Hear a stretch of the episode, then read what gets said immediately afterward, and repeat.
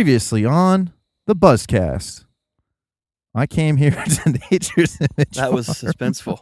wow. last time we came. So it's been it's been a few months. So uh, the warlock had just m- newly moved here, and if you guys don't know the garlic the garden gnome warlock is, I think he's now the garden gnome. I bought him a hat. We got to get something like I I need to put something so it doesn't stand up straight. Hmm. So it needs to stand up straight. But he likes the hat. Um, he doesn't wear it, but he appreciates it. I'm not sure what's more creepy: the fact that you bought him the hat, or he likes the hat. I think it's just it's just running jokes. It's like Nice. it's because it's constant trolling, and he learns that you just got to go with it every time. Hi, Luke. Hey, Luke, Luke, special guest Luke Burns, Back porch cast. back porch cast. He uh, he was a special guest in the uh, Hogtoberfest podcast too. Okay, so the last time I was here, um, we went through all your hives and we did a lot of walkaway splits and we did a graft split too. So we did we did a few different kinds of splits, and you were going from we had the notes on the on the on the nuke boxes, and we were trying to propagate it. So that the last time where we were was we had we you and I were together and we tried to propagate a hive. So I could have a hive for the Hiawatha Street. So we were Mhm, going to have the. Hiawatha Street hive, um, and that was a walkaway. And we did it and we went from the nuke box to the eight frames. Right.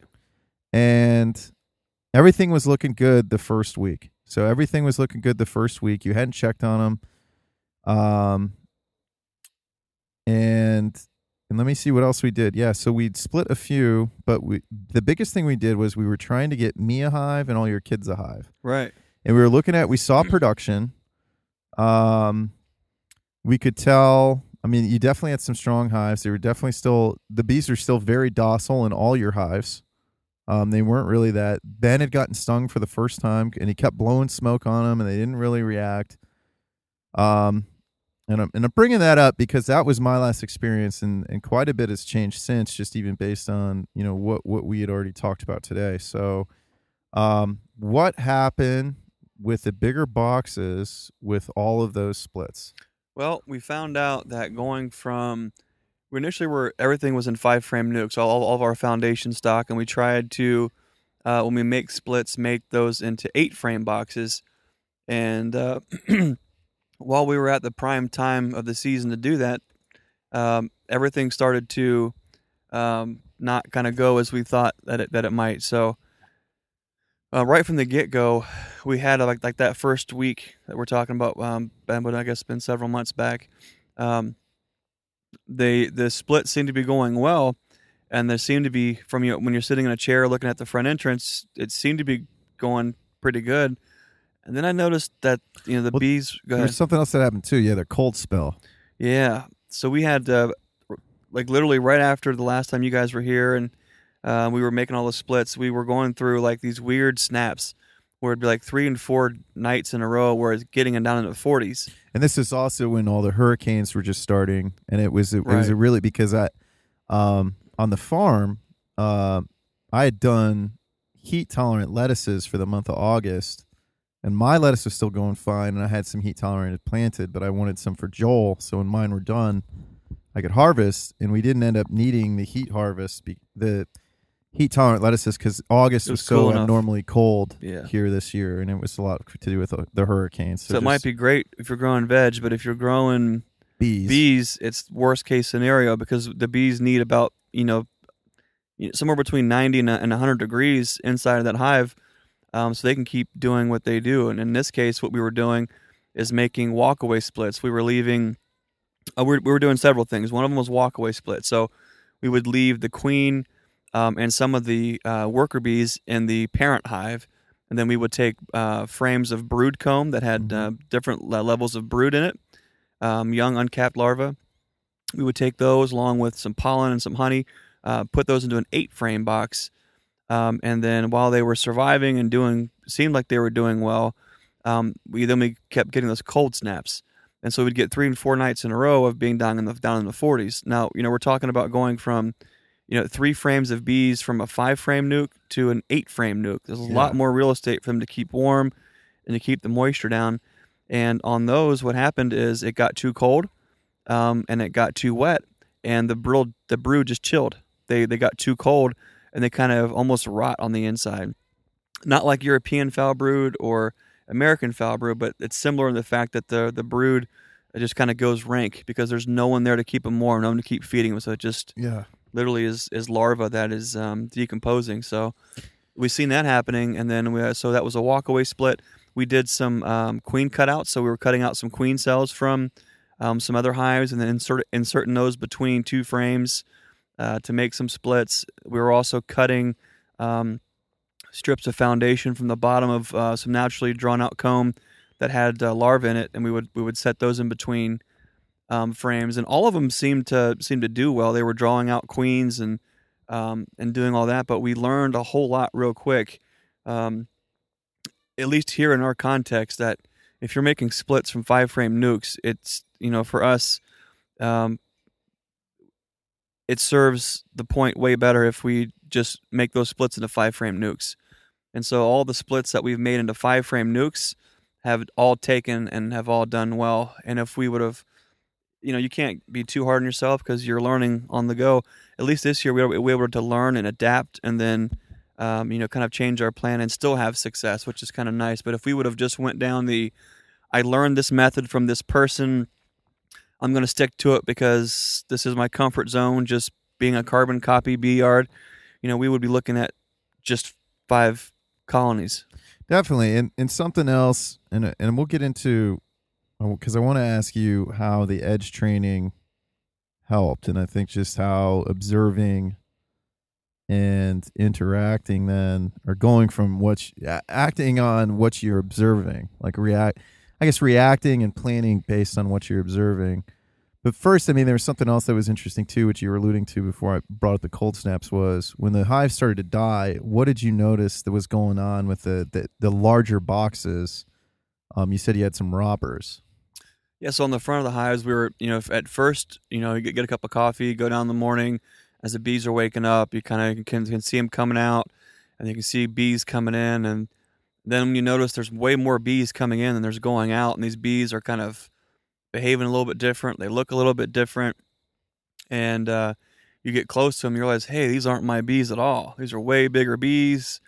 Um, and they're thinking, oh crap, they're, they're definitely getting you know robbed out. And then once the hive, you know, depending on on when you notice that, like if it's if it's a you know um, a hive that wants to put up a fight, I mean, you'll see them out front. You'll see the the the the, the bees from your colony, you know, rumbling and tumbling and fighting, fighting out a little bit. You'll see some dead bees. Um, but when I had seen it, they were already weakened to the point to where um, these feral bees were just coming in with with no resistance. And then so what happens is they they they'll fight outside on the front entrance until they reduce the numbers to the point where they can come right in, kill the queen, and then just wipe the whole hive out and just clean all the honey out and then you know take off. And that's what had happened on on several hives. So the cold and the wet got them. The cold and the wet weakened them. And then when they were cold and wet, a lot of the feral bees came in and started to rob them out. Um, and so that was you know Didn't you catch a swarm in one after one of we them? did. So on on one of the splits, it was the, I think it was the Hiawatha hive. I think it was too because I asked you. About It was it. the You said- Hiawatha hive. Yeah, We- I thought it was this- doing well, but it, then wa- it was, yeah. it was doing. You know, it, they hang on for about a week. You know, and when you make a split like that, you know, you're putting a frame um, of brood in a new box, and they're still very young larvae that are they're going to hatch for the next you know ten to twelve days. And so over that ten day period, they're still the, population is still growing. They just don't have a they don't have their queen inside of there yet.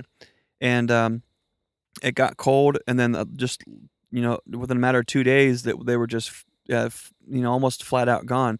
They just couldn't keep up with with to keep that temperature up. So a lot of bees were dying. Well, at, at about that same time, you know, as the bees are about disappearing and it's looking like it's it's a no go case, I checked back three days later, and then all of a sudden there was a almost a complete hive full of bees. I'm thinking that's weird. That's how I'm trying to think how is this even possible? You know, when you when you bring a certain you know whether it's uh, livestock or it's a plant um, or even a piece of equipment on the farm, you have a certain expectation on how it's going to perform, what it's going to look like. You know what you know you kind of have some idea. With these small cell bees, it's no different. We were expecting, you know, not to see varroa mites, not to see hive beetles, um, or very little hive, be- hive beetles. And then all of a sudden, here is this big box of bees. And the first thing I noticed on that split was that these bees are huge, for one. And number two, the majority of them have deformed wing virus. Um, and number three, they're just really antsy. Like they're just they acting like they don't belong here. So I'm thinking, well, I don't know anything about it. I think I, I might even posted some pictures on Facebook and on Instagram. There was this beautiful jet black queen that is just not of any genetics that I have. Now, so I wasn't quite sure how she got there, but I'm thinking, okay, I'm I'm still a beginning beekeeper. I mean, I'm gonna you know just observe and interact and you know kind of get that feedback and see you know see what we learn here well what happened is is that hot, that queen um, she wasn't laying in the worker cells she was only laying in the drone cells. And then i started thinking why in the world is she doing that? And then about three days later there was some really spotty brood that that she laid um, into the drone cells. And then just like as fast as they got here they all disappeared. And then it hit me. That was a swarm.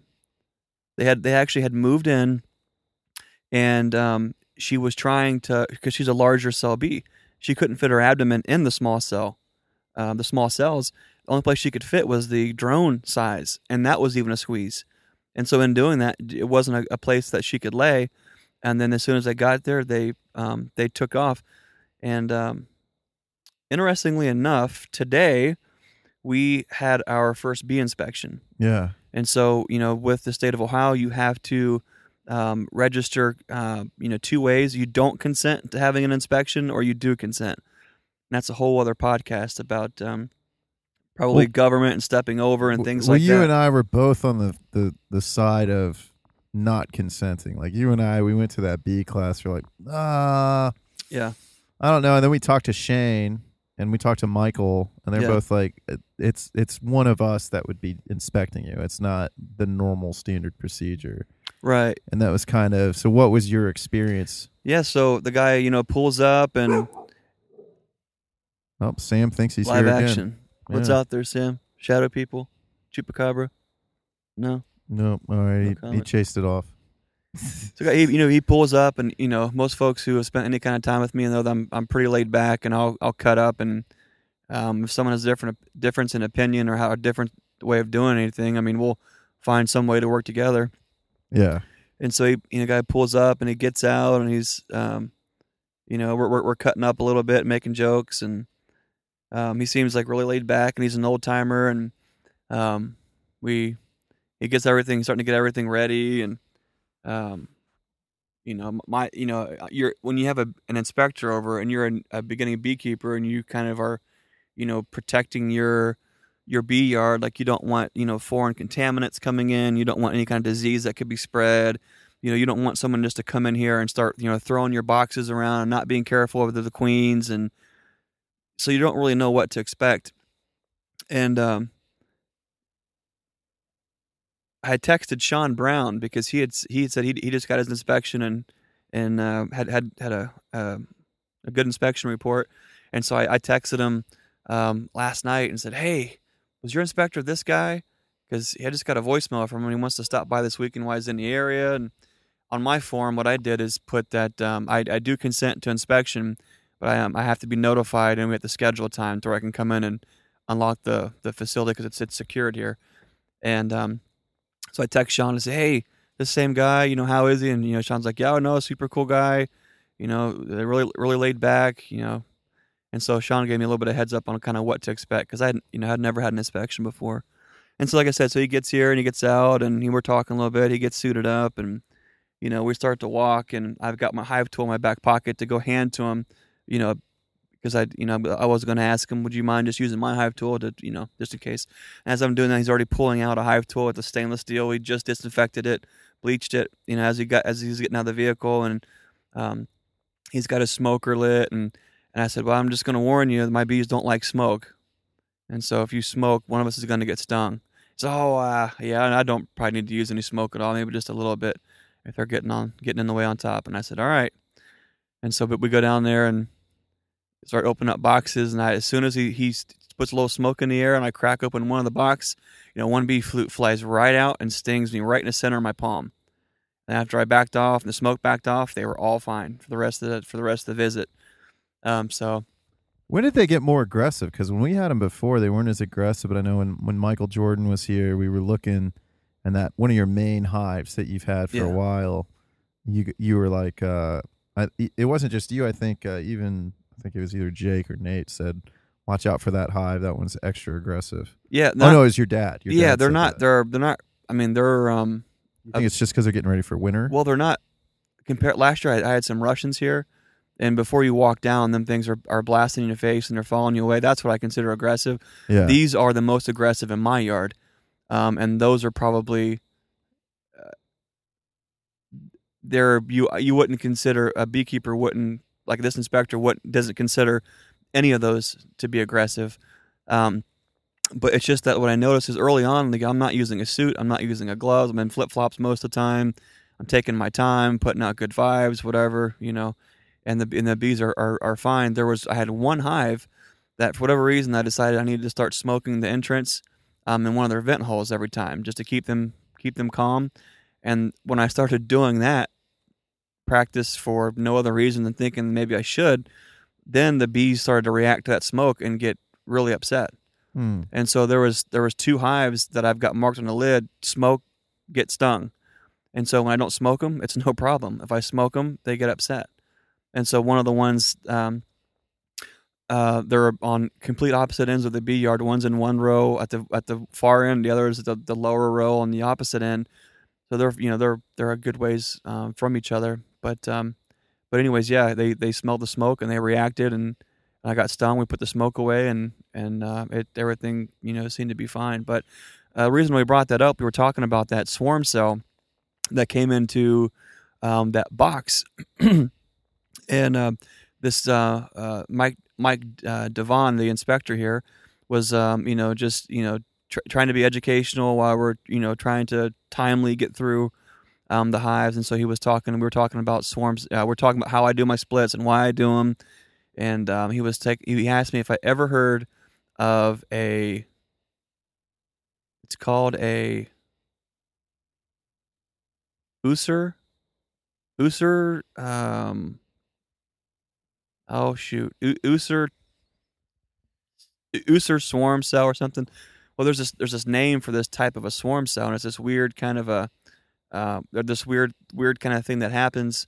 And um, then uh, right after I told him about what happened with that swarm cell, and so I guess that's that that that happens is you'll have a you'll have a swarm will move in right at the point to where a split or a hive is weak, and they'll just they'll just wipe it out, move in, and then they'll um, either just you know stay or or they'll, they'll just take off. But you know it was it was kind of fun relaying our experience um, with the inspector because one one thing that he mentioned is and you guys are definitely uh, this is this is very uncommon to see bees being done like this, um, and so that was uh, to me was pretty cool because we kind of have some uncommon results because um, after after the inspection we uh, he the inspector found zero varroa mites, um, which is a pretty huge thing. That's that's the reason why we've gone t- to these bees raised this way, doing the things that we are, um, is is to have either less or no varroa mite problem. That's what's going to get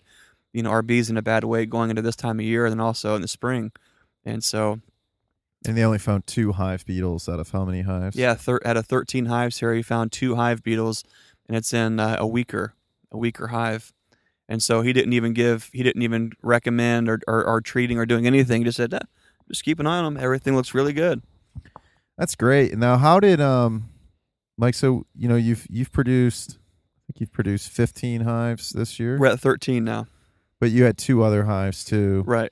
Um, and uh, so you're at thirteen now. I think you've you've successfully produced a total of fifteen this year, though. Right. Um, now how, what kind of, because last year I remember it was more of a I'm gonna just do as little as possible approach, and we we discussed that in the first time. It was your first year. This year in the off season, you go to Michael Jordan, you do the edge training, and then you come here and it's like a super organized. You have notes. Um, you're doing 9/11 and every nine to 11 days, checking on the hives. Yep. How much, like, how much did that uh, edge training of Michael's really kind of affect the way that you you kept your bees this year? I think what Michael's doing and um, his method is is one of the um,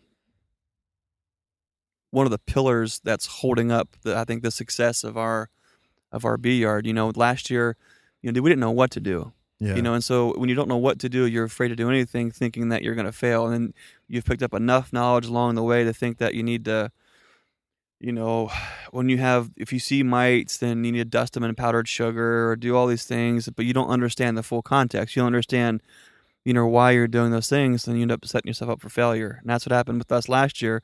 Is our bees last year were completely decimated with varroa mite and hive beetles, and I didn't really even know what I was looking for. And then once I found them or, or put enough time into checking up on them, it was already too late. Um, of course, they were large cell bees. They were in 10 frame Langstroth hives, deeps. I mean, the list goes on and on of what is seeming, it's, it's like the complete opposite of what works here is what we had last year. But um, I think it's, you know, a lot of folks are looking for like the answer or a carbon copy or a, um, something that they can just replicate at their place and to be successful and I don't think you're going to find any shortcuts to that. However, uh, one of the the greatest teachers, in my opinion, is Michael Jordan, um, for the simple fact that he has a, a respect and a reverence for the bees and for nature, and his approach um, is clear and it's concise and it's not complicated. He's not teaching you how to do all these things or how to keep the bees a certain way. He's teaching you the why.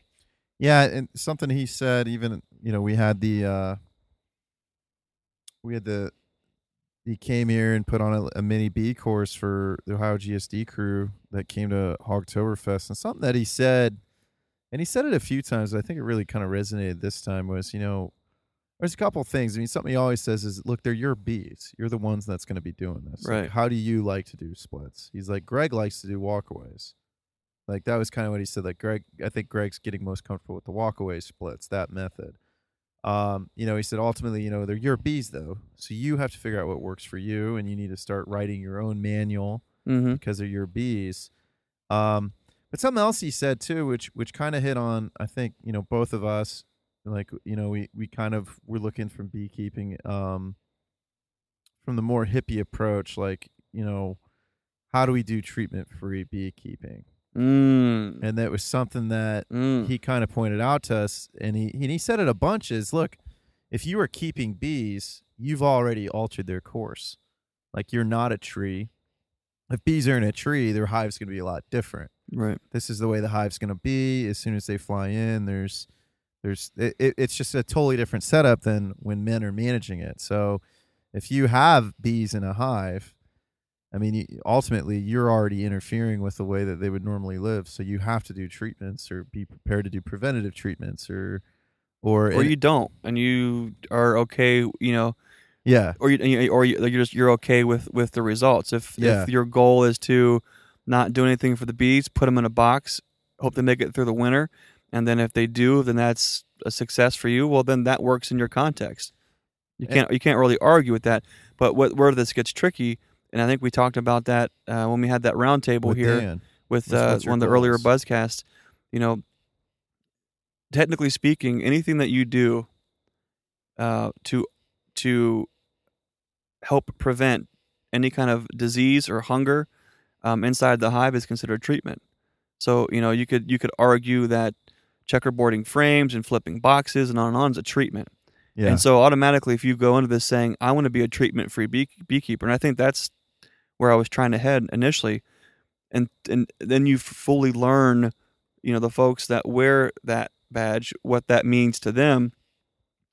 Um, you start to realize that might be okay for like one to ten hives, um, and what what what most of these folks are doing is they are only catching swarms, and they're catching a swarm, they're putting in a box, and they're not um, doing any kind of either plant based, not doing plant based, um, or or synthetic uh, treatments, and they are letting the bees figure it out. And you know you can have up to like seventy percent loss for the first five years, and then slowly, if you don't kill the queens, the idea is that you develop genetics that are resistant to mites and I mean, that's I I see the the merit and I see and I, I respect that. That just doesn't coincide with the goals that I have for my bee yard right now. Yeah, I I just think that I I agree with what you're saying. I, I it just seems like every everyone I've talked to that kind of has those goals or uh that's gone. I haven't I haven't talked to anybody really been successful with that method. That's what I should say. Now I haven't talked to a ton of people. Um, I haven't really sought out a ton of people, but it, it seems like if you're gonna keep bees and uh you don't want it to be a big so you don't want i mean because i mean so let's say every year you have to catch a swarm like that's an event that's something you have to plan on Unplanned event. yeah and it's an unplanned event and it's something that could totally spin out a day of production so i think you know being proactive and listening to michael talk about it and listening to michael break things down in the training or just conversations he had with other beekeepers and and then even you know just what michael's observed from studying wasps and yellow jackets and hornets and you know they've been you know those insects have been here forever like we didn't introduce those insects here to my knowledge like they were here Yeah, those are yeah native. Yeah, so those are natives. That's a native species here. And then even what he was saying, like watching the way that they, you know, either build nests out of rhubarb leaves or stuff like that. And and I think,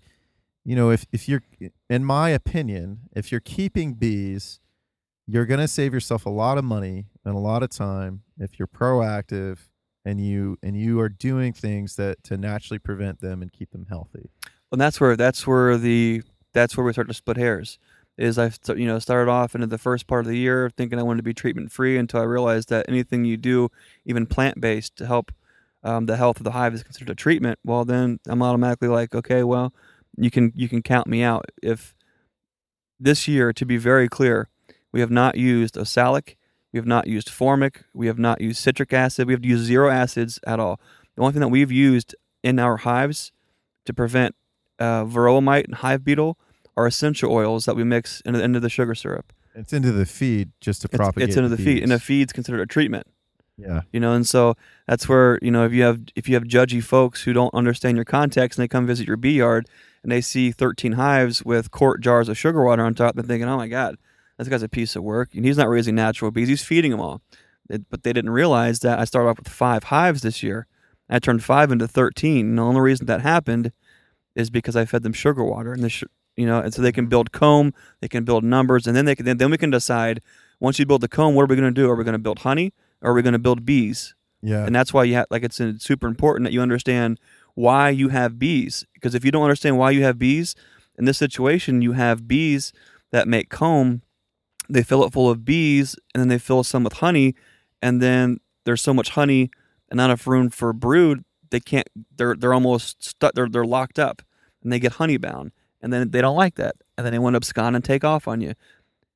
If you're not clear as to why you're having the bees and you don't have that understanding you can't adapt. So, you Yeah, know and that that's a huge that's a that's that's the only reason that we were able to get our our yard to where it is this year is because from from from the very beginning our goal was to make bees increase our numbers going into this winter. And then we can talk about honey next year Yeah, and I think too, you know, something else too that you said, they get honey bound, and, and it goes back to when you put bees in a man-made box, you need to do man-made management. From my, I Yeah. mean, just mm-hmm. because I mean, like, look, if you don't, then they no longer want to have that relationship with you, and they're going to leave. they can leave whenever the situation's you know Yeah. not right for them So if you if you're not if you're not doing things to court your bees and make them feel welcome in the homes that you provide for them, they take off. And I think and I, and I think that's the way to look at it. I mean, you know, the way Michael talks about it's so funny. He's like, yeah, welfare's off when there's forage time. They need to get out there and work. Yep. Like I'm not feeding them. Welfare's done. Welfare comes back on when there's no nothing there. Um, you know, something else too that was interesting was you kind of hit because the climate here was different. You hit a little dearth phase too here that I didn't hit in the city. Um, that and that was interesting too, and that was something that um, I felt like you you just noticed this year. Maybe you knew it before, but it's this the in between time of like goldenrod right and other flowers. Yeah, that that uh, that August August um, time period between um, when the when the that June, July, the, and all the blackberries are starting to to die down, and and those those flowers are going away. You know, when all you have left is some is some clover in the fields, and starts to get your your nectar starts to become a little bit more scarce.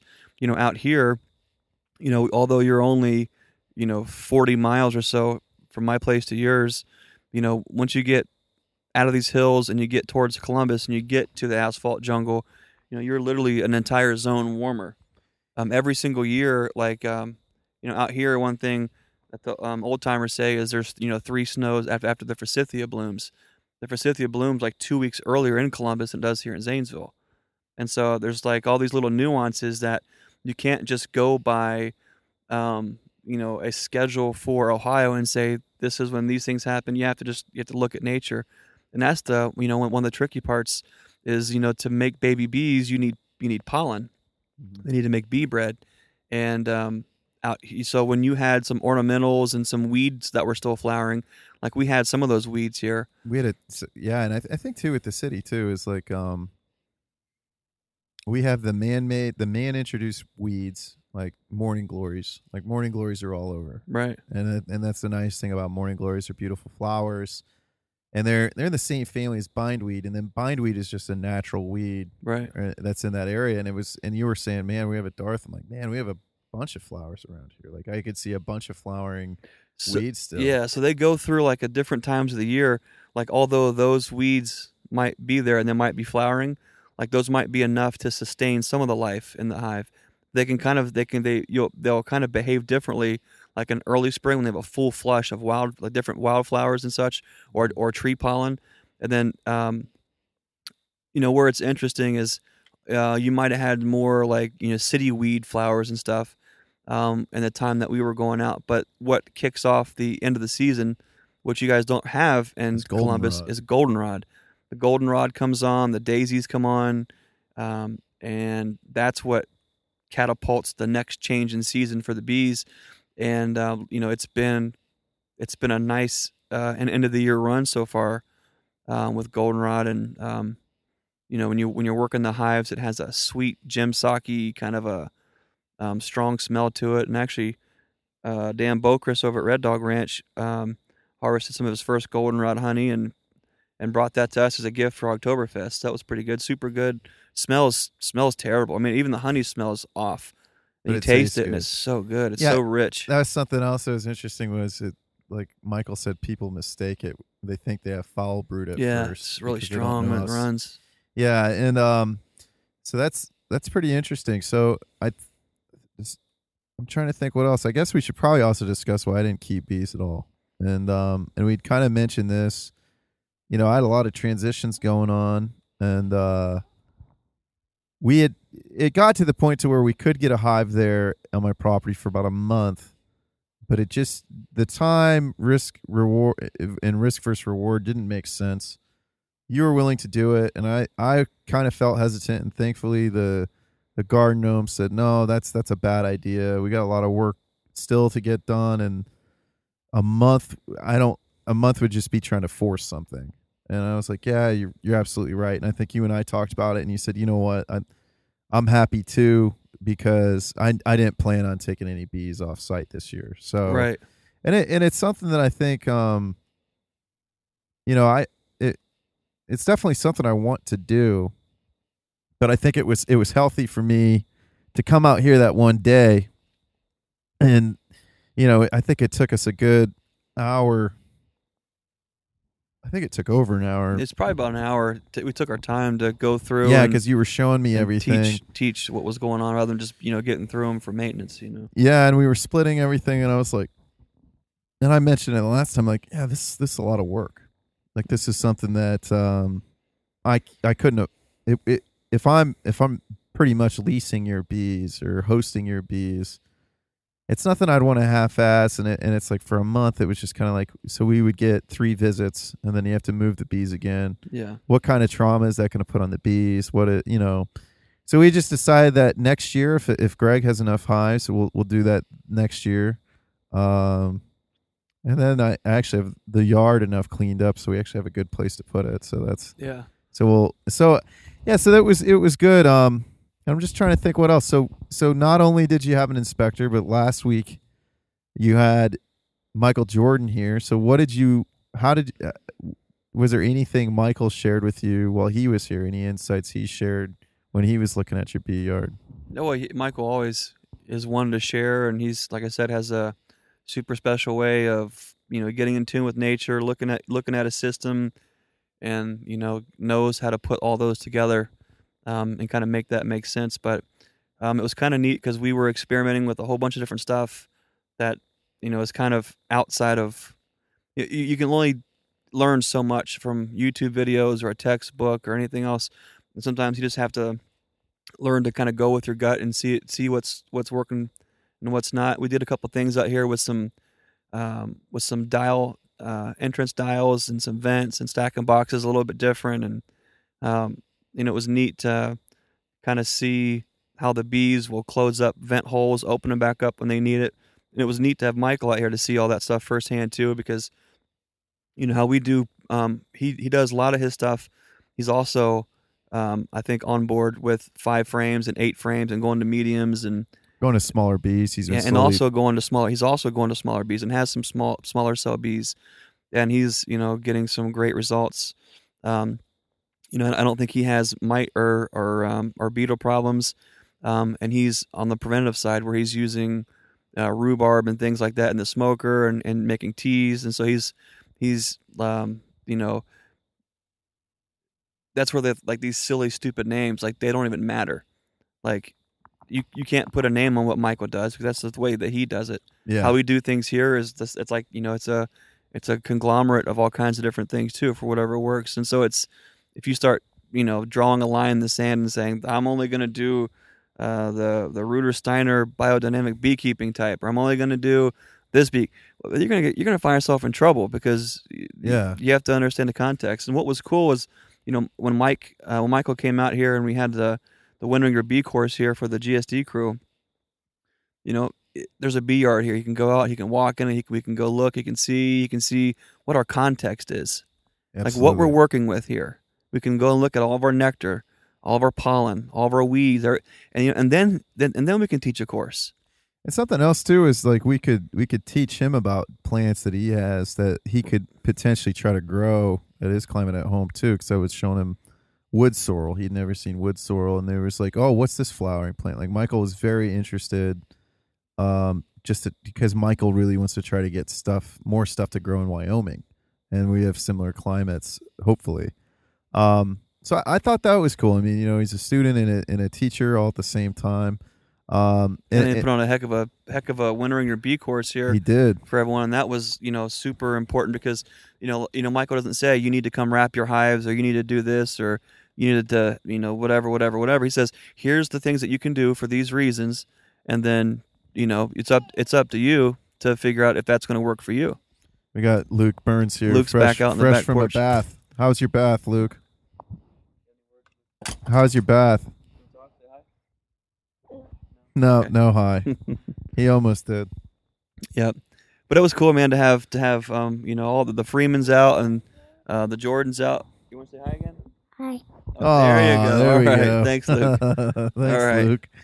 Uh, Um, it was, yeah, it- because you know, you got to you got to pull you got to put everyone's different approaches, everyone's different um, you know mental things going on. yeah, no problem. I'll hit pause here. So we had Danielle here. We had a lot of people here, and, and something else that was cool about the course is you know Jim Collins. He came and Jim likes to do his little hipster beehives that are still pretty cool. I just figure I'd shout out Rich Jim and call Bro, him a hipster. He's got some cool log hives and like a Yeah. War He's got some cool things going on at his and, place. and he does top bar beekeeping and so and the, the cool thing was is michael went over because most of us do langstroth and i think and, and this is something else we can get into too or modified langstroth which is kind of what you're doing now because they're nuc boxes um I, I don't know if that's why it's called modified langstroth you can I have no idea. That's what he said the modified langstroth and he he said what you were doing was modified langstroth Maybe because I don't use screen bottoms or inner covers and yeah and it's just a medium box and a solid landing or solid bottom. that is board. why yeah it was the medium boxes instead of no no big boxes. So um so yeah so it was interesting. And he even said you know how you could do um how what you could do to heat to to keep it warm in the in the top bar, where you put a sensor. He, he said some cost effective ways that you could do it. He gave a lot of different options, and then he you know gave people an opportunity to buy everything on a jump drive. And, and something else that he that he always points out, and it goes back to what you were saying, is people want to stick to their dogma of how they're keeping their bees. And something very important that Michael always says is, you know, you have to do the Greg Burns method or you have to do the Drew Sample method. Like you are writing a manual or you're writing a book for how you keep bees. And that's the most important thing. I mean, you have to figure out what works for you and write it down. I mean, one thing he he can't stress enough is is record keeping. He's always stressing record keeping. You know, what's the temperature outside? What's this? What's that? And and I think in and and that's a that's a big that's a big deal. And one thing that you you said too, you you had found a really good app for record keeping. Um, but you you notice that when you get into more hives, it, it doesn't. It's after not, five hives. It's just it was too too many hives to keep up you know, when you're out in the bee yard and you've got more than five hives and you're trying to remember, you know, what date you did the split, when you saw the, you know, queen cell uh, get capped, when you saw her emerge, all this, that's it. And you got, you know, you've got propolis on your hands and your hands are sticky. You know, it's hard to want to reach into your phone or your pocket and grab your phone and then recall the notes. So I've just been taking a paint marker on top of the lid and I'll make my note, whatever that it is, pertinent to, and put the date on it and then when I'm running through the bee yard, if I remember, there's I thought there's a couple hives that had this going on, or these queens were doing this, and I can just just walk right by them and, and see. For me, that works right now. I'd like to get um, next year when I get more into queen rearing. Um, I'd like to you know find a better way to to keep keep the not really the inspection reports, but just to keep.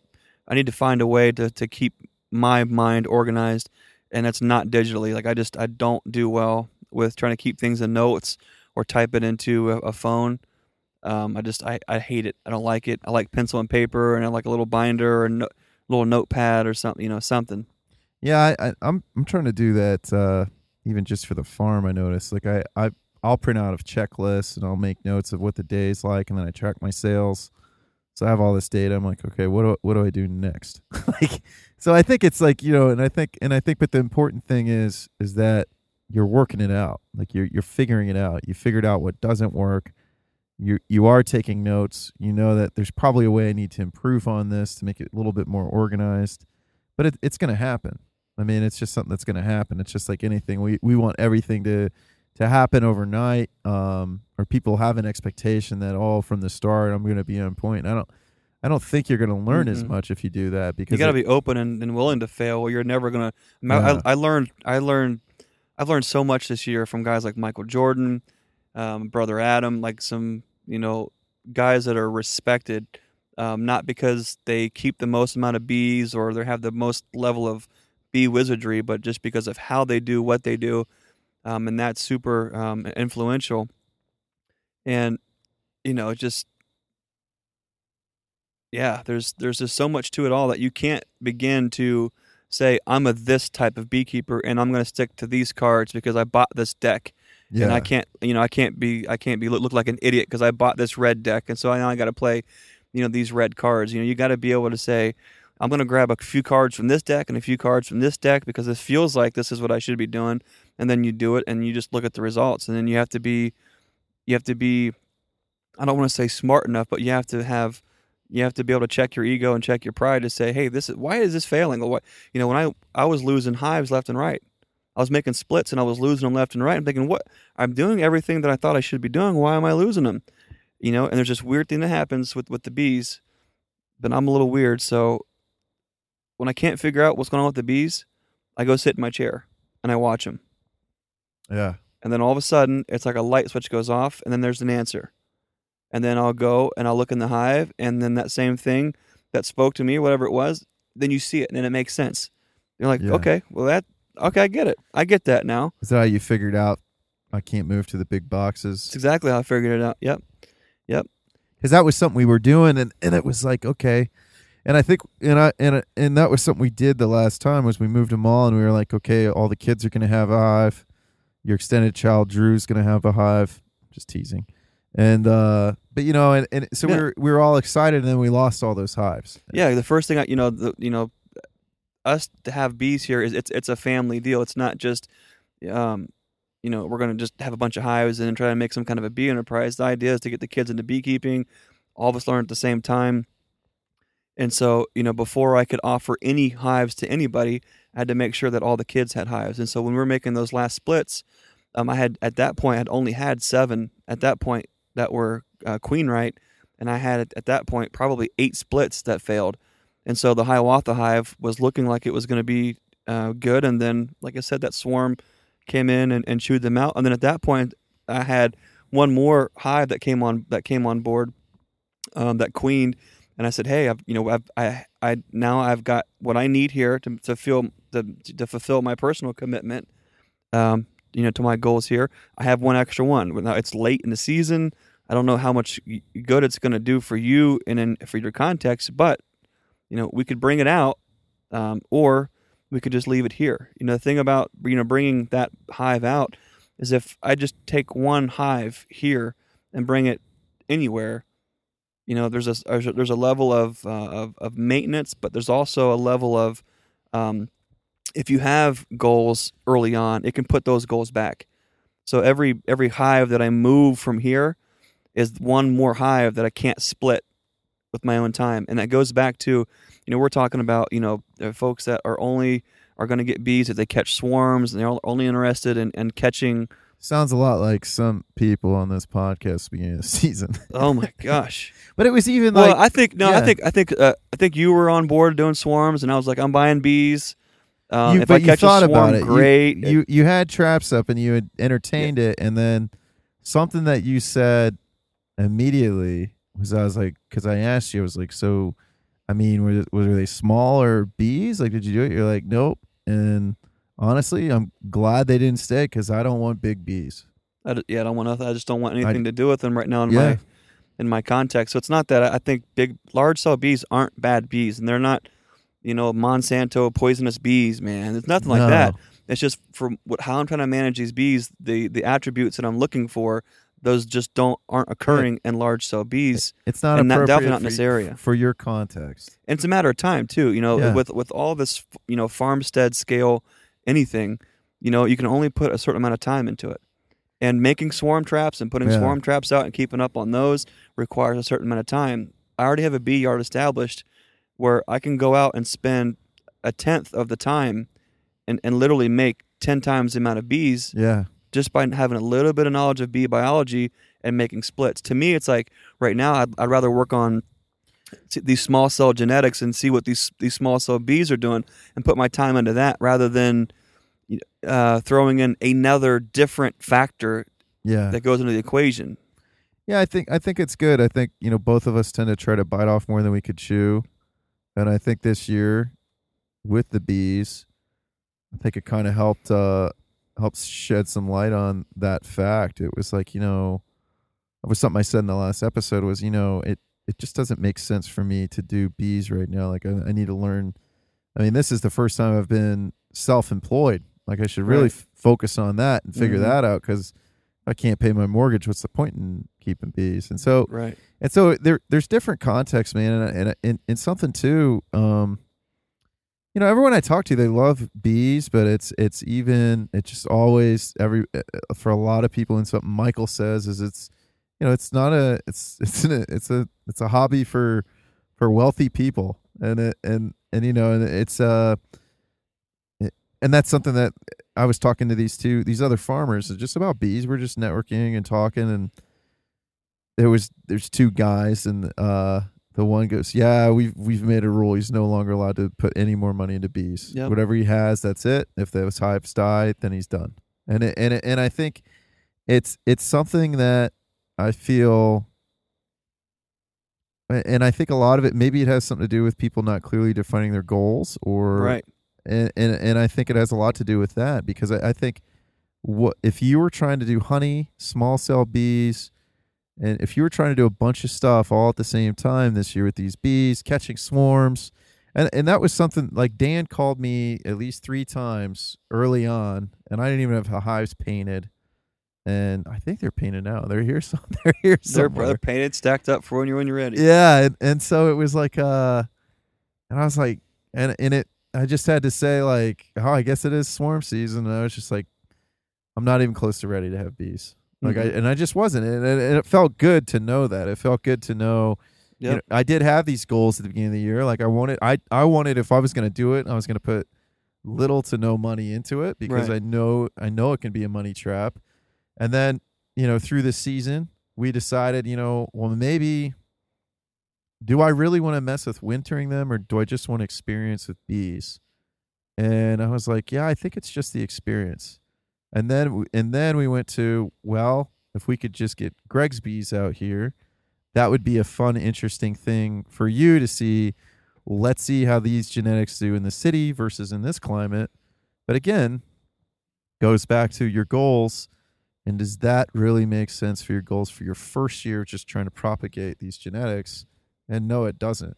So I, I think it's just like everything else. I mean, even with with um, farming, I mean, it, it, it's you know with with your hogs. I mean, it, you had an opportunity. You could have tried to farrow hogs this year, and then you thought about it again. You're like, no, I don't want to do that. Why would I? Why would I want to do that? Right. and then it's uh and and but instead like now you can have some lamb rams and you can have some beef beef cattle and you can have some milk f- or goat milk so goats for milk. And so it, it makes more sense and it's also uh it's on a very small scale. You have two cows you have two goats and you have two lamb rams. So and then you have i think you have a lot less birds now as well than what Mhm. you've previously had. So it's you know you, you bite off a lot of what you can chew and then you go back you take a look at everything and then you're like okay so what what's actually manageable and i'm going to avoid using the word balls since you and diego had so much fun saying balls juggling balls and all that Uh. stuff but i think you know it's it's it's cool to see and it goes it goes back to hogtoberfest right it's it's cool to see what's changed in a year not just for the community but everybody that's in the community Yeah. and I feel like, you know, last year when I first came here, you had some some posts in the ground over there and you said, Here's another failed project. It's gonna sometimes be it's gonna be our outbuilding. Yep. And then you said, I'm gonna have a smokehouse over here eventually, and I'm gonna have this here, and I'm and I'm gonna turn turn this shed into a summer kitchen walk-in cooler. And then here we are, you know, what is it? It's about 13 months later, and all that stuff's here. And I and I it's it's cool to see, or even, you know, you you come to my property, and man, I sure was struggling to get a lot of work done. So what did I do? I outsourced. I was resourceful, and I decided, thanks to your help, to trade space in my home to somebody that likes to do the work that I don't like to do. So I could focus on selling and networking and and trying to gain business that way, the way the things I like to do. And I think um so I, I think it's you know knowing knowing what your skill sets are and knowing where you can excel.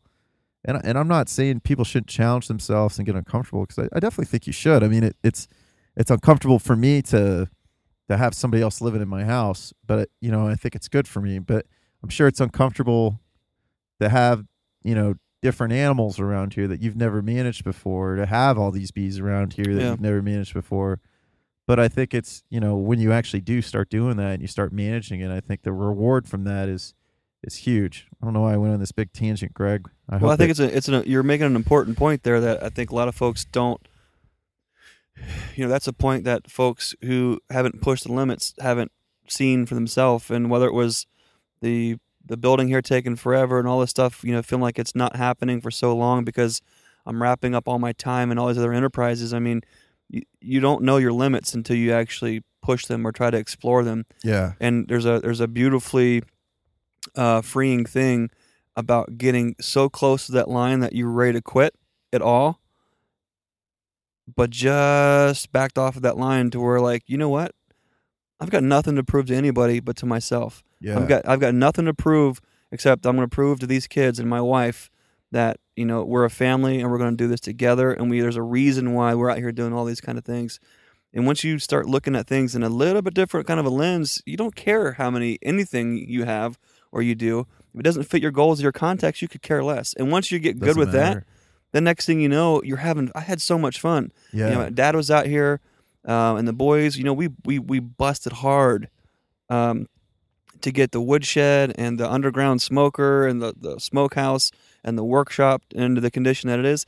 Was all this a beautifully clean, immaculate, you know, picturesque farm? No.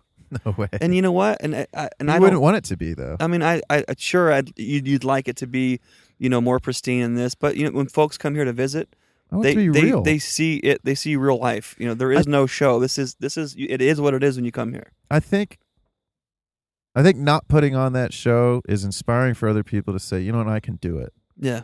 And I think that's that's the biggest thing I got out of it. Like it's it's it it I, I was thinking a lot this year, like, you know, um, and I think in, even for Rich too, like Rich, because Rich always wants to have everything done right now and loves to slave away and work, and and I appreciate it. I'm like, Rich, let's you got to have some fun. I know you think this is fun, but it's not. Like you got to have some fun. Like I appreciate all your hard work, and damn, does this look good.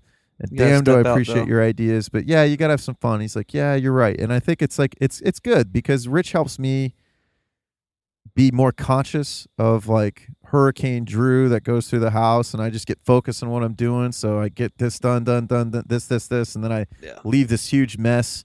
And it's like, okay, well, let's let's slow down a little bit. Let's let's take some time out and let's let's be conscious. Let's have let's appreciate this. And I think, but you know, just around my house or just around anything, it's like you know, I was thinking, you know, it's gonna get done.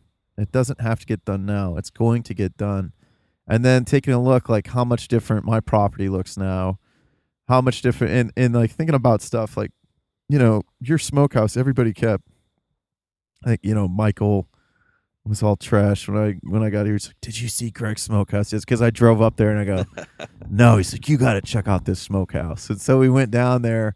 I was like, "Damn, Greg, that's fucking cool."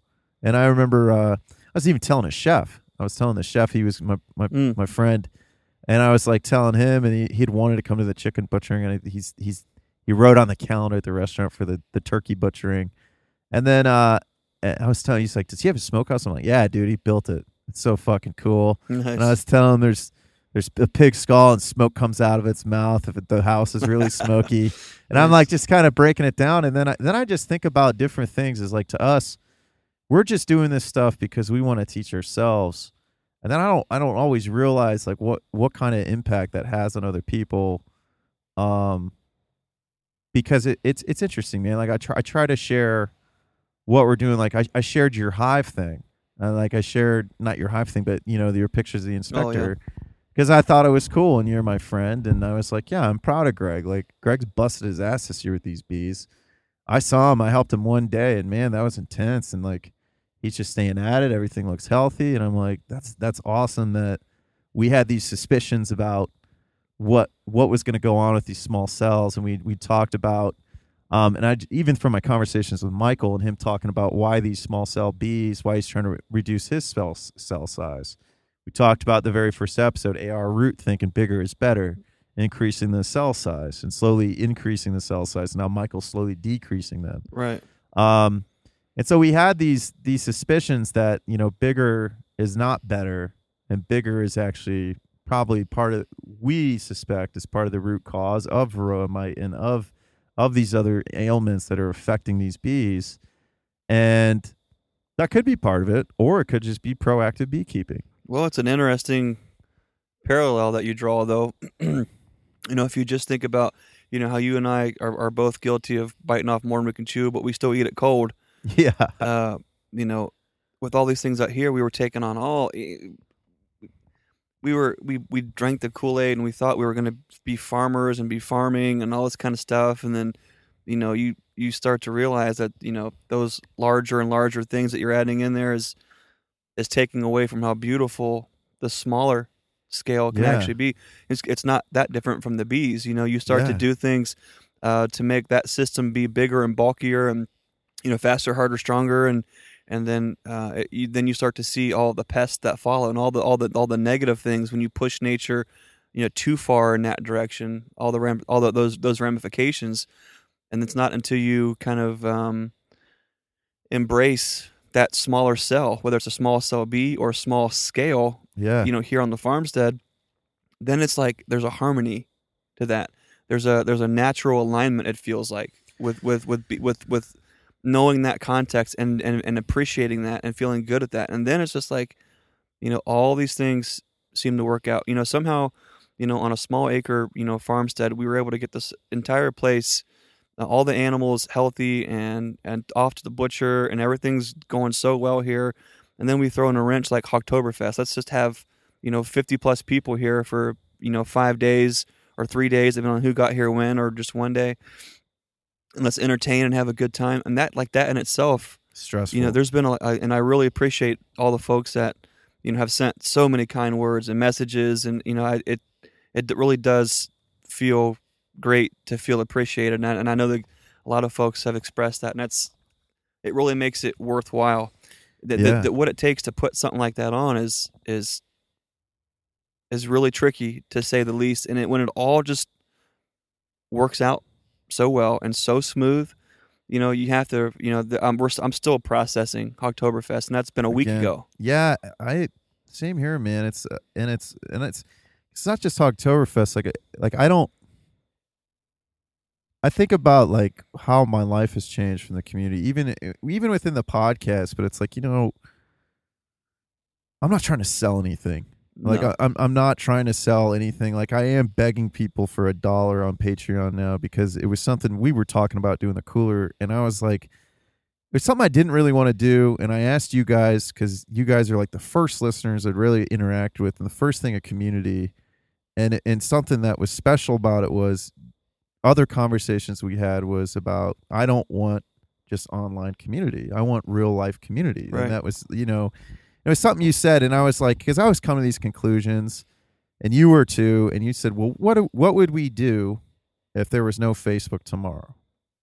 And I was like, yeah, man, we'd have to go and network the old way. But now we have these friends that we use Facebook for, right? So we, and it's something that's whether it's been Death Squad, Ohio GSD, and now like I have um I have the school sucks event on Monday, and it's and Brett's like, yeah, it's it's gonna be the biggest event. I don't know any of these people, Greg, but I have all these people messaging me, and I was like, yeah, I'll help Brett out because I Mhm. think Brett needs to experience community of any of any like-minded type but then it's it, it for me then it goes something beyond like nobody and this is something michael said to us and, I, and i'm not trying to have us pat ourselves on the backs. it's not i think it's just uh that this is not our intention our intention is to inspire people to create their own communities we don't want to brag and say we're great like i think we're all pretty No. fucking cool and i'm and i'm pretty happy with my friends and who we have and how it's changed my life and how it's made me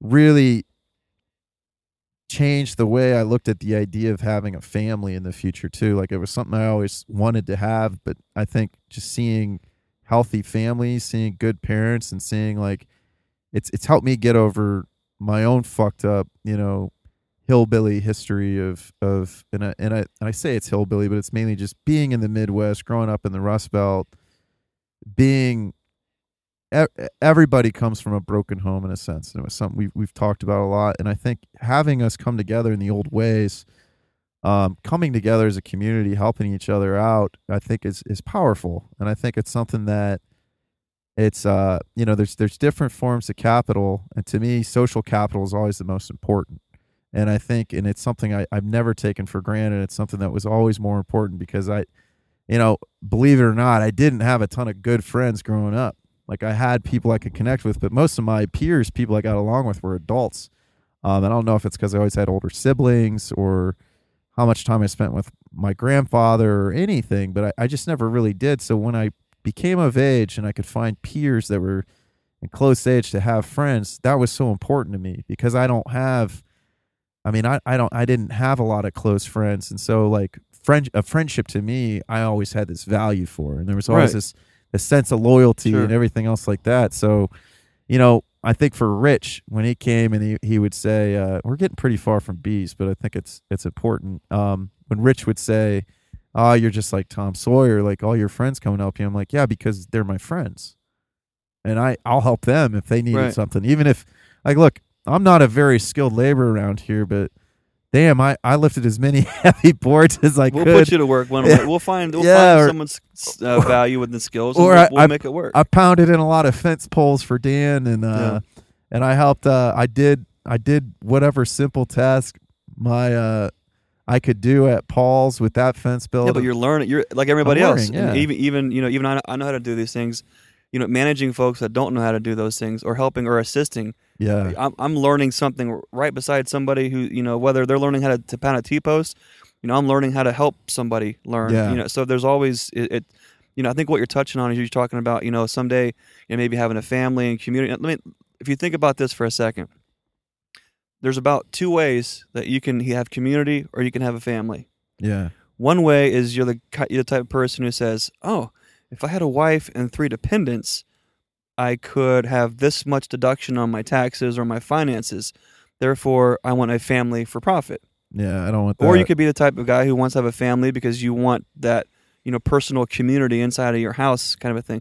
The same thing goes when you're building community. You can have a community for real, which is the hashtag that we use yeah, you know where folks are taking away they're giving up their time they're giving away they're they're, they're not they they're, the work that they're doing they're they're setting that aside they're showing up they're giving their time um, they're not coming to slave and help me chick, butcher chickens or turkeys or a pig because No. I, we, I, I don't need we don't it, it, it's it's wonderful to have the help but it's a learning opportunity to have folks come here um, to learn these things Yeah. side by side we can either we get together as a community like that where we come to help and to learn and just to be us wh- wherever we are right then and there or i charge you know everyone $10 to come do all those things it's it's going to have a certain value to it yeah, and for me and the folks that that we run circles with you know to drop what you're doing and to give somebody your time you can you can't put a price on that. Yeah, to, to, to, to spend 10 bucks or 300 bucks to go to a workshop to learn a skill that you're not going to know until you go put the time in for yourself when, when your feet's to the fire. I mean that's a different whether it's raising a family or it's building community or it's setting off you know on, on a an enterprise on your farm or farmstead you have to or if it's keeping bees you have to know right from the very beginning why you're doing that thing yeah, and if, if you aren't clear with yourself and you're not getting real, you know, you're going to set yourself down a path that's that there's going to be some destruction for sure. And it's that's I I think that's why, you know, I think that's why these bees have been so successful this year. Because we were very clear at our as our intention. We had we had some some pillars that we felt like were were, were supporting um, our management goals, and we just tried to get in tune with nature as much as we can, look for that feedback, and adapt. And if, if I would have said I was a treatment free beekeeper that leans on a biodynamic whatever, whatever, I'd have been screwed already because I wouldn't Yeah. have seen the things that were happening because I would have been too blinded by the tunnel vision of the glasses that I was wearing of, you know, uh, preaching whatever bee dro- doctrine it might have been. And going back to your goals, you didn't force anything. You didn't. uh You weren't trying to force things. You were. You were trying to learn. You were trying to. Um, it kind of goes back to this. I read. I read this book a long time ago, Power versus Force, and it's always hard to put it into words. You know what power is and what force is, and and I think you know you you get power by humbling yourself to learn and educate yourself. It's not about. uh it's not about forcing your goals. I mean, like it, it I could like you know, even to get back to the farm and kind of contrast this since I didn't keep bees and that's what I put my my focus on was I could have tried to force a lot of stuff. I could have tried to force things to make revenue grow quicker or to make uh to make uh to try to to try to say, "Oh, I'm going to be the next small scale farm celebrity." I'm gonna, you know, I, I want to do this so then I can develop a course and sell it immediately. But it's like, you know, that's that's a stupid goal. Do I get ten percent off while you sample? Oh, on the uh, on the farm, Free shipping on that workshop. I want free shipping on that online workshop. free shipping on the online workshop. That's funny.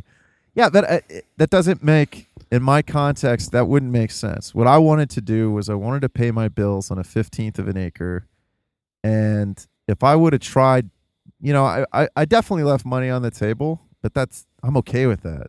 That's you know I I, But you've had to adapt. I adapt, and you've had to make changes. You've I had to did, do things that my- you wouldn't, you didn't think that you were going to want to have to do to start off with. no But that's what you're doing to Yeah. keep to make like that's what's appropriate for your context right now. Exactly. And I am developing a customer base and it's like and I don't even and I don't even feel like I'm trying hard. All I'm doing is is being myself. I'm Yeah. being myself. I'm being real with customers. I correct them when they say sprouts, even though when I sold when I sold stuff for other companies, that's like something they teach you in sales is don't correct people. But it to me it's like, well, no, this isn't this is this is me living my values.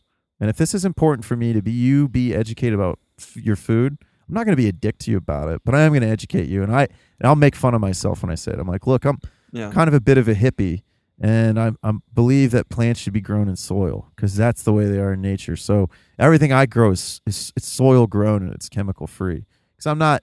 I feel like there are all these words like we, we saw that that label like res- restorative, beyond, beyond or re- regenerative, beyond or organically. Man, yeah, it's, enough with all this. we all don't need names. any more labels. We just need, need? No one needs that. we just need people to educate themselves you about know what we food. need? We need like labels like Drew Sample. Yeah. Or labels like Michael Jordan. Yeah, uh, That's Greg what Burns. That's this guy. That's what he does. That's great. And and he can he'll, he can this year might do it like this or next year do it like that because he has this mental approach. I mean that's you need you need people that are that aren't aren't afraid to step out of of this this artificial knowledge box and just be you know get into tune to to looking you know at themselves and at nature mm-hmm. and and and see those changes and understand that there are seasons and things are going to pass and things are going to change. And you know once you get good with just being just like just being like right now we're here i've got a cat on me there's cats crawling all over you we're not even at your house. No, like we're just being us. And we are not it- trying to be podcasters we're not trying to be you know whatever just put some mics on you know I don't. We don't put on a show when we get on the microphone. I'm getting a little bit woo woo and it could it might have something to do with that magnificent bacon tomahawk chop that was debuted That for the first something time we I do need ever. to we do need to share. So we had a we had a fun accident because it was something I wanted to do, and it and it was a goal for me, and it kind of made me push my limit. With uh, I was like, you know, I have access to good meat. If I'm gonna say support your farmer, like I I don't the thing I I don't I don't want to buy commodity meat. Like I you know we butchered Mr. Brisket. We helped Justin Hunt with his hogs. And after Oktoberfest, we also did Lulu Fest. I'm like, you know what? Like, I think I should get half. Well, originally I wanted to, I wanted to cut up my whole hog, and then you're like, Drew, that's a lot of work. I think you should. It is nice to send something off to a butcher and just be able to go get it out of your freezer. I'm like, you're right. That's a good idea. So that was something else. Like that was my goal this year. I'm going to butcher my whole hog, and I'm going to do all this charcuterie shoot stuff. it you're gonna you're gonna shoot it stick it butcher it the whole I. I wanted to do it all, right? But I didn't do. I didn't do most of it, and it, it was nice. well you butchered it I did butcher it, but it, you know what? I, I would way rather have Jake stick that hog than me yeah because, like Jake, I mean, I, I, you raised it he raised it. That was his hog, and if I could, if I could, you know, purchase half a hog, and your dad could purchase the other half, and we could give Jake that opportunity, like that, that's important, man. And I, dude, Shane was so blown away because he knew I was sick, and he knew I was on my way out. He's like, "Hey, man, I'm leaving. I'm gonna miss you tonight." Dude, it was pretty awesome today. Like Shane was so excited. He's like, "Yeah, Nate got to stick the pig," and I was like, "Oh man, I, I missed that. Like that sucks. Like I missed that event for in Nate's life." it's a rite of passage for both those boys Yeah, to be the one to to plunge the knife and And and Jake saying the other day when we're sitting out here on the porch recording, saying, you know, I, I felt I felt honored, right and it's like, you know, and and and it's like, you know, how many belly rubs did you give that pig? He's like, probably probably a lot. And I, people don't have that kind of relationship with their food. People don't. They don't know where it comes from. I remember, man, some old man pissed me off at the Pickerington Farmers Market the other day, uh, because I was like, I was running late. Go figure. Because I, I, oh, because I got it, I decided to get a haircut. Is like, drew time 15 minutes or 45 minutes ah, it depends on what how my day is. either one's going. better than burns time Sometimes depends on if you're bringing the kids or not. So this guy sees me like I fresh cut lettuce. Like I cut it out, out of it was stuff I started, and I knew that there I needed to have timing. Actually, this is something I learned this season was you know when you're on a small plot of land, it's good to it's good to have other farmer friends that grow the same stuff you do and maybe don't have the markets that you have. Because I bought I, Vogel ba- bailed me out a ton with lettuce, and I bailed him out because he was like, "Yeah, it's just going to go to waste." Yeah. And and through our community, now we're we're developing an economy, and Right. it's not even an economy like, "Oh, I'm trying to sell Fogel stuff," or T- t- yeah. Fogel's trying to sell me stuff. It's a win-win. Like sure I, I need I need to sell I need stuff to sell. He needs a place to for stuff to go. And where that's great is that is a very specific, uh, very defined relationship. Yeah. You know, you you're not buying that from him or him selling it to you, so you guys can be friends or be No. community or be anything other than making that transaction that helps you both. Yeah, and he had said something, and we were talking, and he was said he had pork, and I'm like, you know what, man, I'm getting a whole hog from Rich, but I'm, I'm done with my hog, and Mister Brisket's running low, and it, this whole thing, I don't want to buy commodity pork, and he, he, so I bought half a hog from him, and but it was kind of like you know, it's just like you know when the the original way cap that was the original way capitalism worked, and it was like you know you you invest money in a community, and it goes back. I mean, Fogel bought stuff from me too. Um, he bought some microgreens to sell. He did, and, and so um, so I had so okay. So to get back to the story, so I I learned from that, and I said to Joel, "Hey Joel, um, if I start lettuce, can you plant it, and then I'll buy it off of you? But you, I'm I'm pretty much out of seed, so you got to, you know, if you buy seed, he's like, that's awesome. I just bought seed." And I, I need to put I need to augment my hoop house because right now it's too hot and it's not uh, it's not irrigated, so it's to fry my lettuce. So mine mine wasn't. I mean, mine was irrigated with rich, which was pretty nice. And then we actually ended up moving it out, and I put it in the aisleways, and I let my just my existing irrigation irrigate it. So, anyways, I get done. I, I put in a lot of details that probably didn't need to go there. So I, I get done and I, I harvest lettuce. So I bring this tote with me to Pickerington because I was running late, and it's about a forty minute drive from my cooler to Pickerington. And uh, sitting there, this old guy comes. He's got hearing aids. He's looking at me, and I can tell he's grossed out because I'm packaging lettuce with my hands. And I washed my hands. Like I went in the bathroom, washed my hands. He's like, "Where'd you wash your hands at?" And I go, "In the bathroom." I'm like, "Does it gross you out, man?" And he's like, "Well, that's why they made gloves." I'm like, "You know, you should wash all your greens anyways."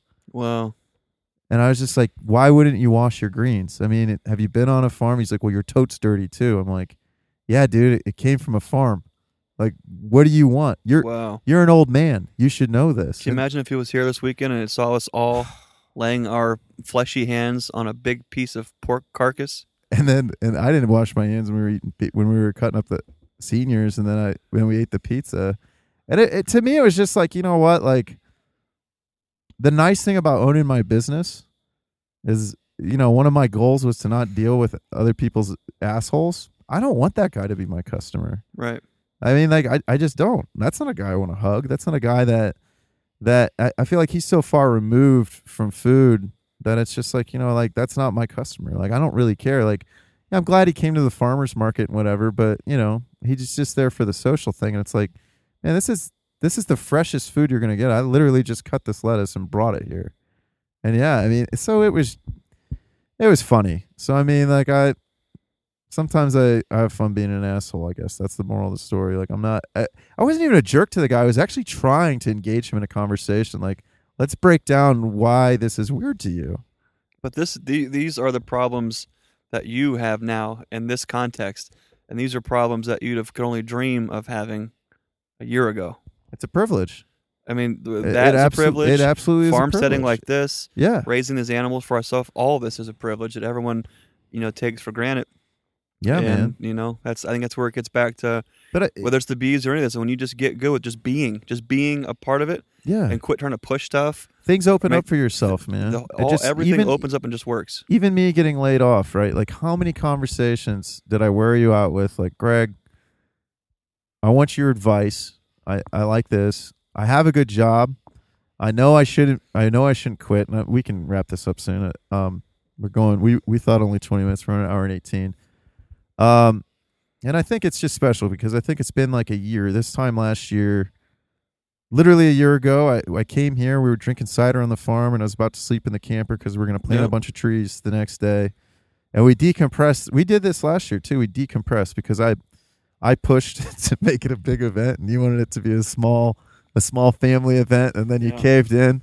And uh, and it, and I think it, it it helped kickstart the community. I mean, if you wouldn't have put yourself out there, I don't I don't think we would we would have had the success with Ohio GSD.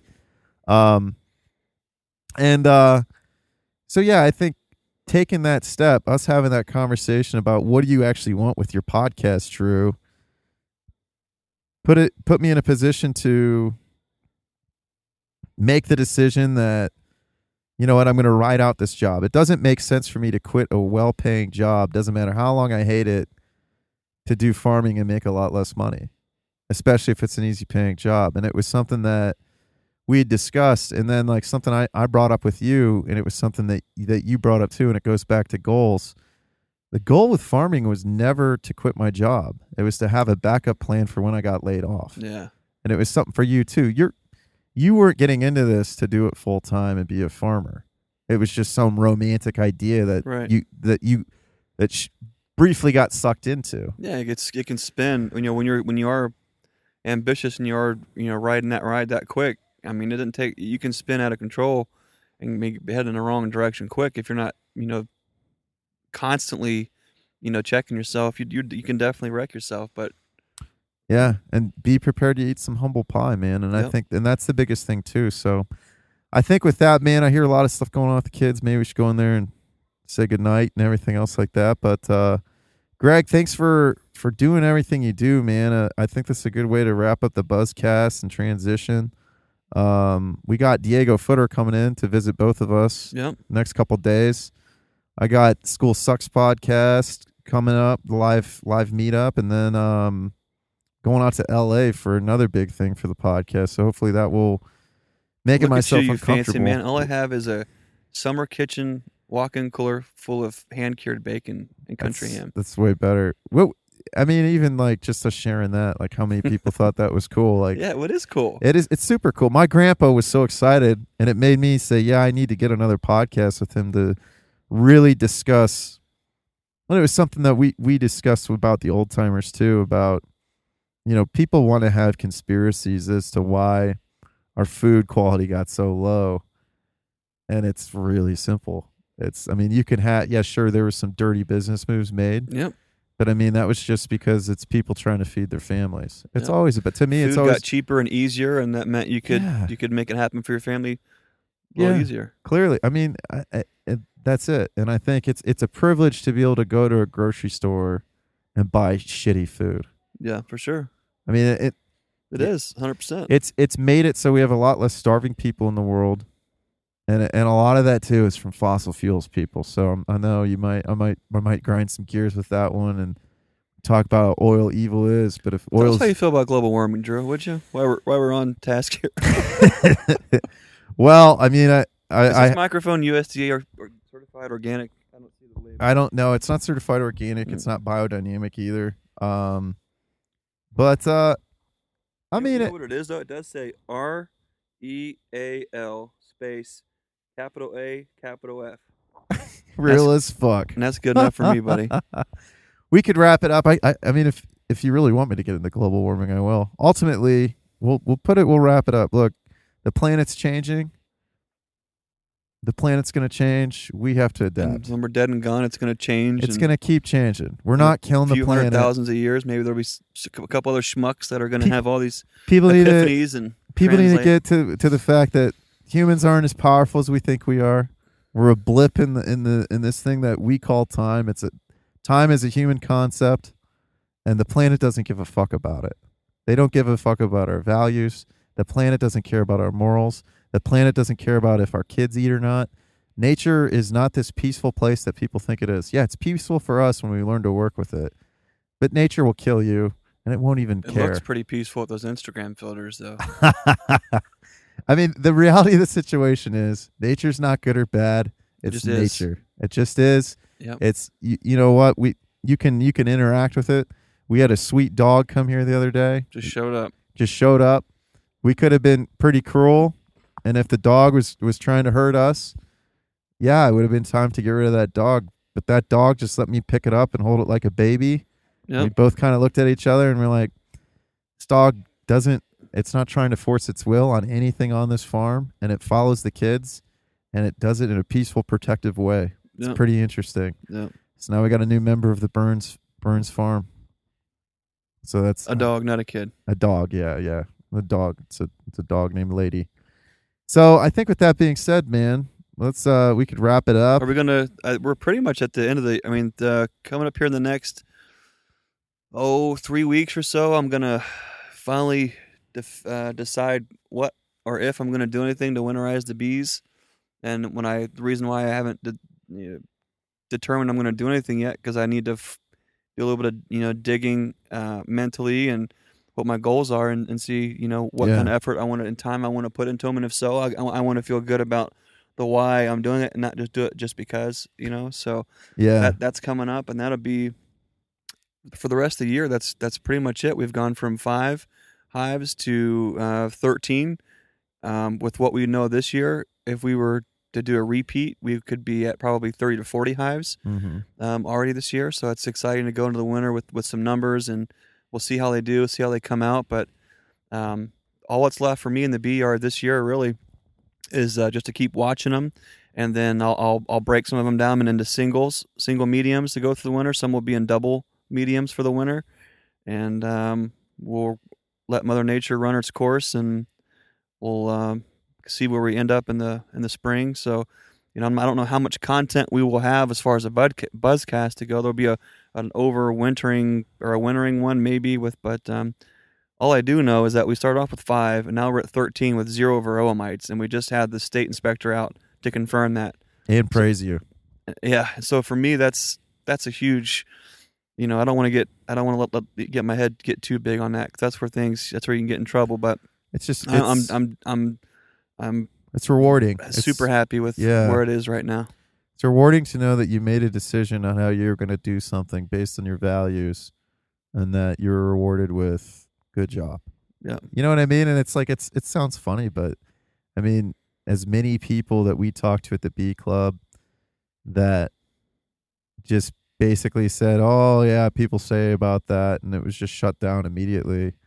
And now you have zero mites. You took th- five hives to thirteen. Yep. I mean that's uh that's impressive, and I think uh so. Yeah, I I, think um are we gonna do the Bee Club next year? There's a there's a lot to think about this year. Yeah, uh, moving into next year. I, I really, there is a lot of value to trying to further understand um, somebody else's context. And I, for that reason only, I think I would. Um, I guest w- I would- speakers are cool too. I would like join I got again. I- sweet I- I- books. I only made it to about half of the uh, things this I year. made it to, I made it to the training. I made it to, and then one other thing. Yeah, you were on it. fire for for for a little while there. Yeah, I mean, it's you know they're they're they're good people. They they they do things a little bit differently than we do, and that's the reason why I think I, I want to keep in touch because um, I want to I want to understand better why you know people do things a certain way, so I can understand their why. yeah, So down the road, if I have a situation presented to me, I have a point of reference that's that's hyper local to my context and to my biome. So that to me is is extremely valuable and is worth the time and effort um, to put put into the the B club. But and you um, get, and also too, you keep doing what you're doing. I mean, then you, then it's, then you have some. I mean, we don't have to necessarily proselytize the message of No. small cell bees, but if people ask you, there's a point of reference. there's a point of reference. There's an opportunity to share it and say, "Yeah, I only use small cell bees. I've been propagating bees. I went from five hives to thirteen hives.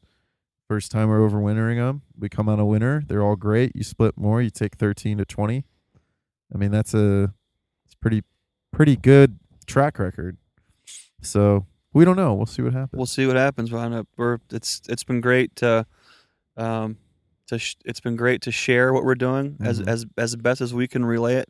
You know, to everyone listening here on the podcast and people that come visit. I mean, it's it's awesome to like. To, I mean, today even, you know, we had a uh, uh, some some folks come to visit and had never been around bees, and in a matter of minutes, you know, we're she's holding a frame of bees like right next to her face with no fear. Yeah. And I mean, it's you know that's you. you I'm not And- saying and that needs same- to happen with everybody's Well, they beehives. say people butchered chickens for the first time people a butcher. few yeah, weeks ago.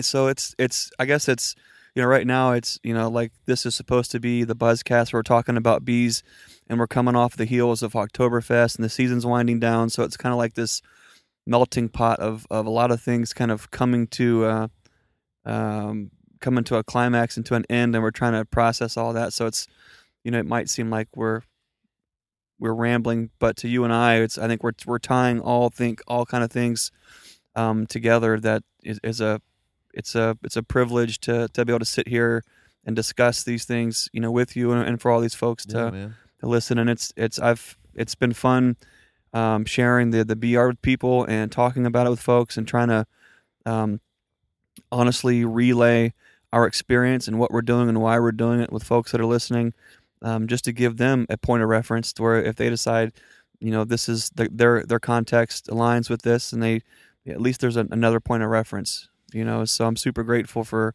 for that opportunity and um, to have you know all kinds of great people like Michael Jordan, Daniil Freeman, um, in in our corners and s- supporting you know what what we do and you know I guess at the end of it it sounds complicated and it sounds difficult, but I think Daniil Price says it best or it's not hard. Figure it out. it, it's really uh, it, it's that's that's true. It's just a- doing it, man. It's just getting out there and doing it. Live the life you want to live. I yeah, think and you're, find find find live your life in a way that you can find freedom in an unfree world. Yeah. And I think that's that's been man, that's been the theme of my podcast and I think if if if I had to tell people how to share it, it's just my story on how I'm finding freedom in an unfree world. I finally figured out how I could share what the sample hour there it is. yeah. And I think, but that's that's it in a nutshell, man. I mean, whether it be, I- I think just being creative. You have to think outside the box, man. I mean, it it took you thinking outside the box to say, yeah, I'm going to move my family out of a a nice house in the suburbs into a modular home with a basement here, and then Yep. it's it's just the same thing. You're expanding on your house. It's right now. It's like the frame for that, or it's the the base, but pretty soon there's going to be a big part of your house there Right. and I think it's it's you know just knowing just just keep moving, man. I think that's it. Somebody somebody said to me a long time, and it's a metaphor because I obviously don't believe in hell, but you know if you ever feel like you're running through hell, it's not appropriate to stop and look around. You just want to keep on moving. Right.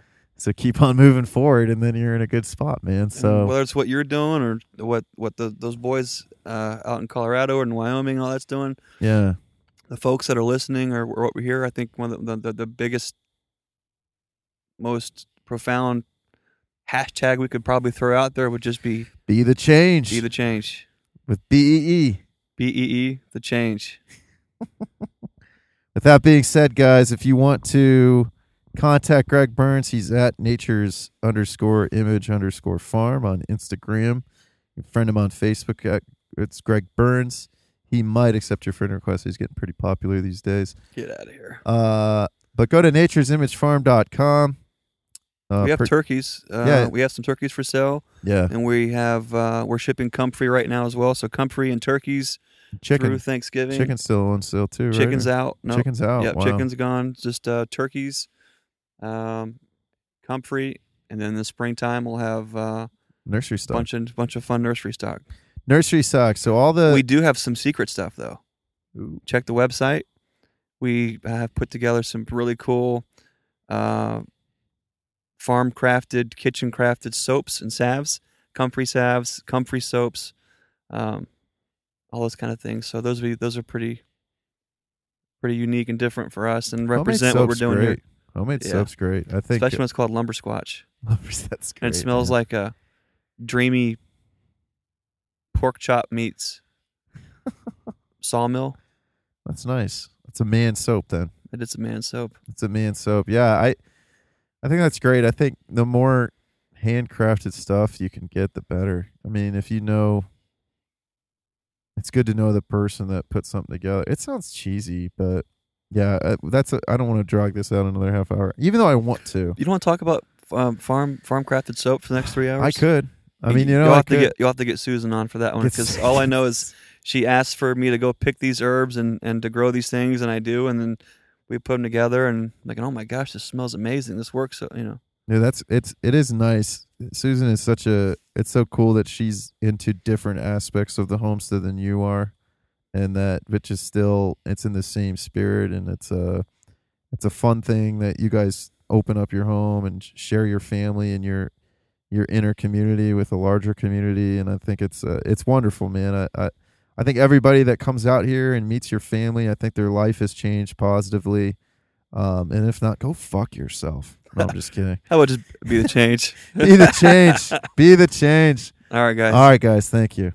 Well, that was me and Greg Burns. three months ago. So sorry, Greg, for getting this out so late. Um, anyways, guys, just want to wish you all a happy new year. Um, I hope you guys take some time today to reflect about how your year went and what you want out of your next year. So, yeah, that's what I'm doing today. I'm not I'm not that exciting. Maybe I'll go play some video games. But anyways, if you guys want to support the show, please become a patron.